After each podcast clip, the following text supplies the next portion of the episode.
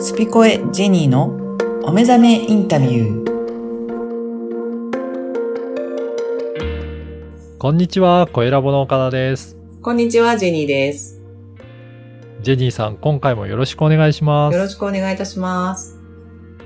今回は、なんと111回目ということで、はい。なんかゾロ目でいいいでいですすねね。。いいですね。はい。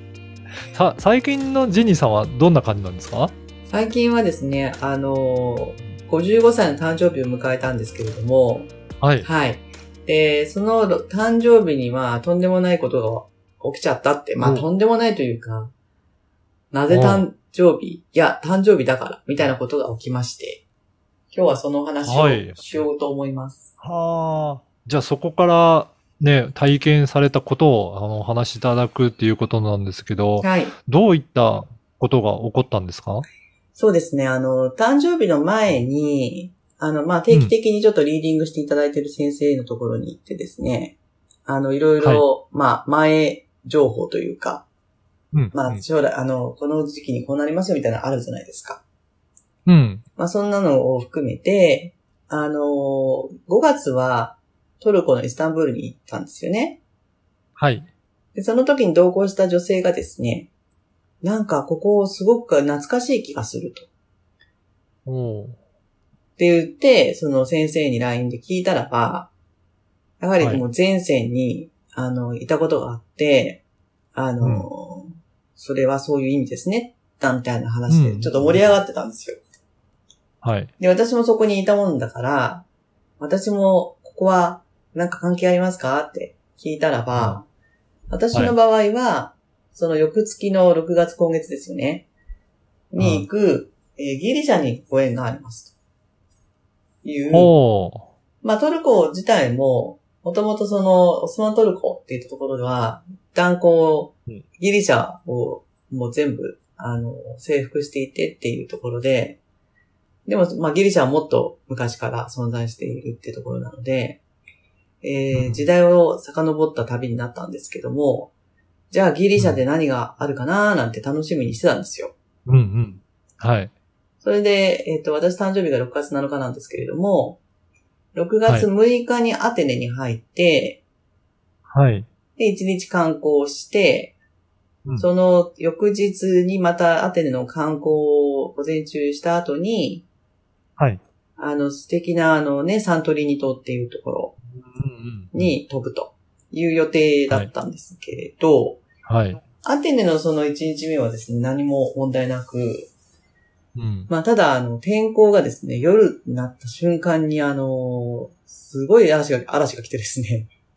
そうなんですね。はい。もう、結構な時間、こう、稲光とか、豪雨とかっていうのがあって、まあ、ドバイから行ったんですけど、なかなかドバイでは、ね、年に4回しか雨降らないし、そんなんで、まあ、久しぶりの雨を、と、雷を体験して、まあでもそこも、あのーすごくいい感じで、のレストランでご食事をした後に、うんホテルに帰って、寝たわけですよ。はい。そうしましたらですね、いきなり夜中に寒気がして、うん。あれ熱かと思ってですね。はい。で、やっぱり熱だったんです。熱が出ちゃってたんです。あで、えーギリシャに来て、もしかしてこれ、これ、なんかあるってこれのことみたいな感じになって、あ。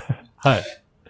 で、すぐにちょっと LINE で先生に聞いたら、まあ、強烈なみ、みそぎって言って、浄化っていうのが来ちゃってると。はい。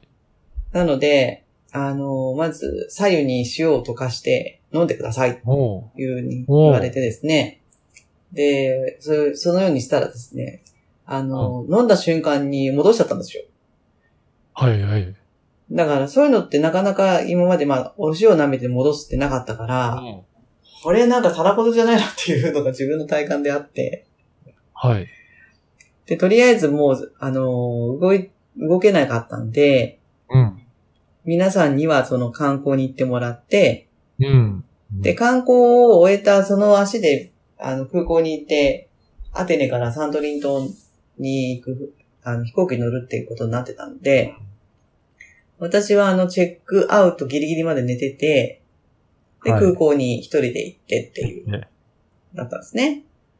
ただもはうい本当具合悪くてですね、あの、もうそこで、あの、発見とかはなかったんですけど、とにかくフラフラするし、でも、熱もそんなに高くもなく、その時は引いてたんだと思うんですけど、うんまあ、とにかく行くというのを決めて、で、うん行ったんですよ。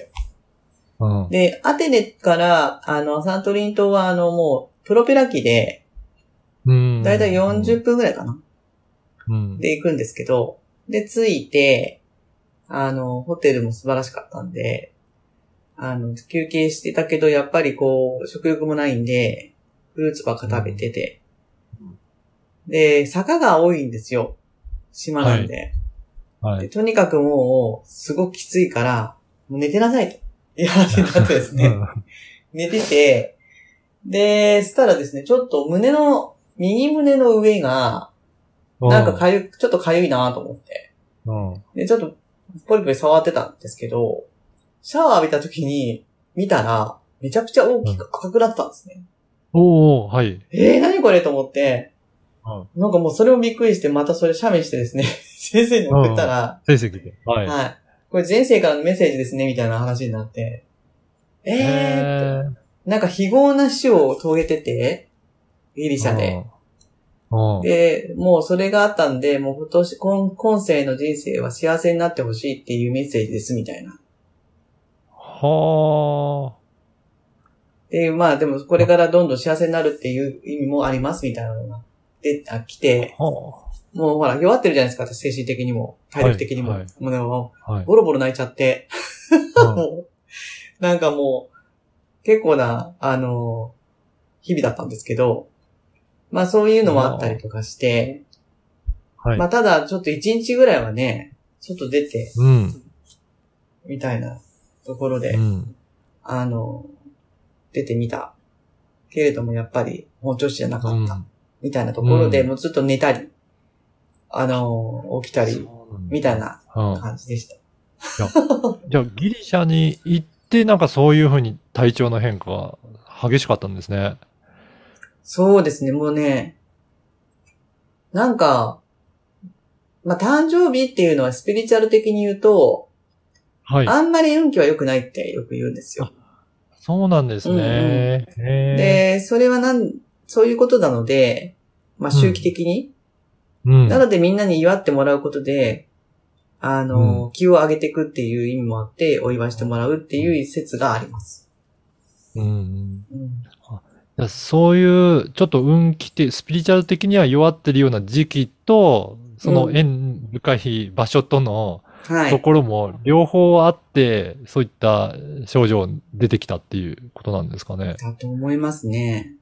へただ私って、あの、そう言われても、後から答え合わせが来るタイプなのでえ。、うん。うんそこに降り立っていきなり何かビジョンが見えるとか、はい。電光石火のように何か降りてくるとかっていうのはないんですよ。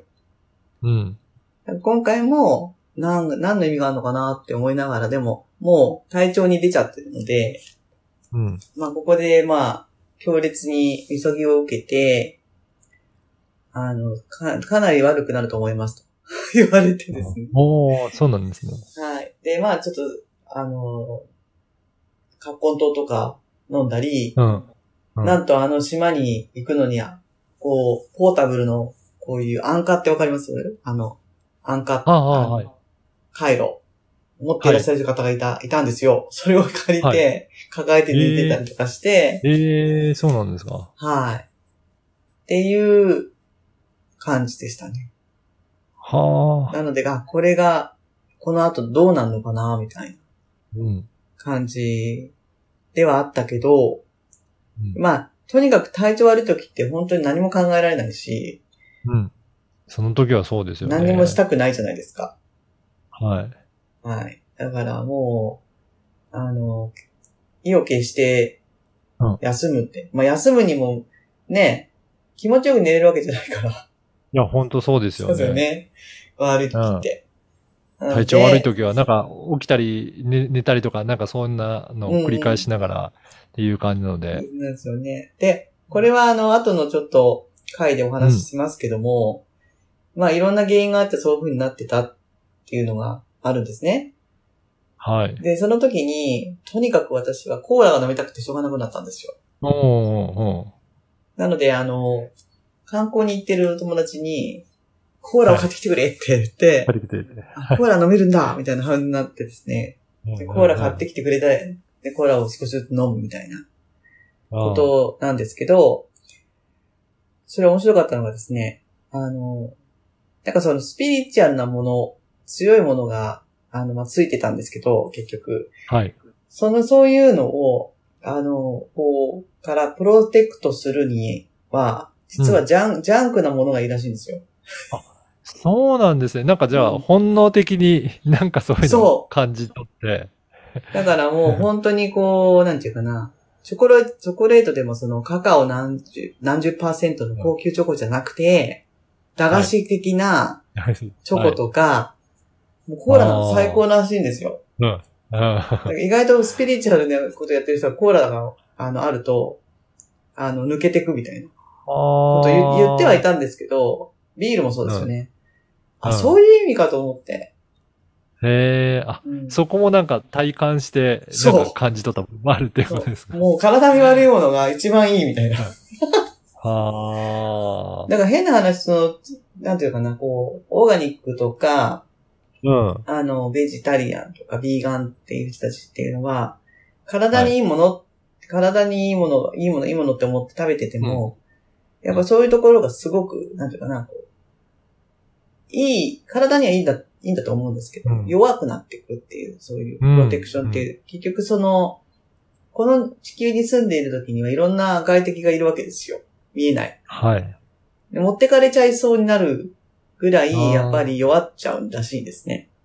うん。なんで、まあ、バランスよく、あのー、ちゃんと、ジャンクフードも食べた方が、実は本当はいいんだよ、みたいな話になって。じゃあ、あるそれ程度はなんか、新しい新発見。そうですね。体にも効きながら、なんかそれが求めてるときは、もしかしたらなんかスピリチュアル的にも意味があるのかもしれないっていうのは。あまりにも食べてるとまた違う、違うスピリチュアルなものがついてるっていうこともありますけどね。あ ーまあ、やそういうのが欲しじゃいときはってことですよね。うんあ今回うん。そういうのをジェニーさんは自らのなんか体感いただいて、じゃあちょっと次回にはそういった体験していただいて、いろいろ起きたことの変化にまつわること、そこかはらいどうだったのかっていうところうもん、うんうんちょっとお話をして、さらにちょっと深いところまでお話聞けたらなと思いますので、はい。ぜひまたよろしくお願いします。わかりました。よろしくお願いします。はい、今日はどうもありがとうございました。ありがとうございました。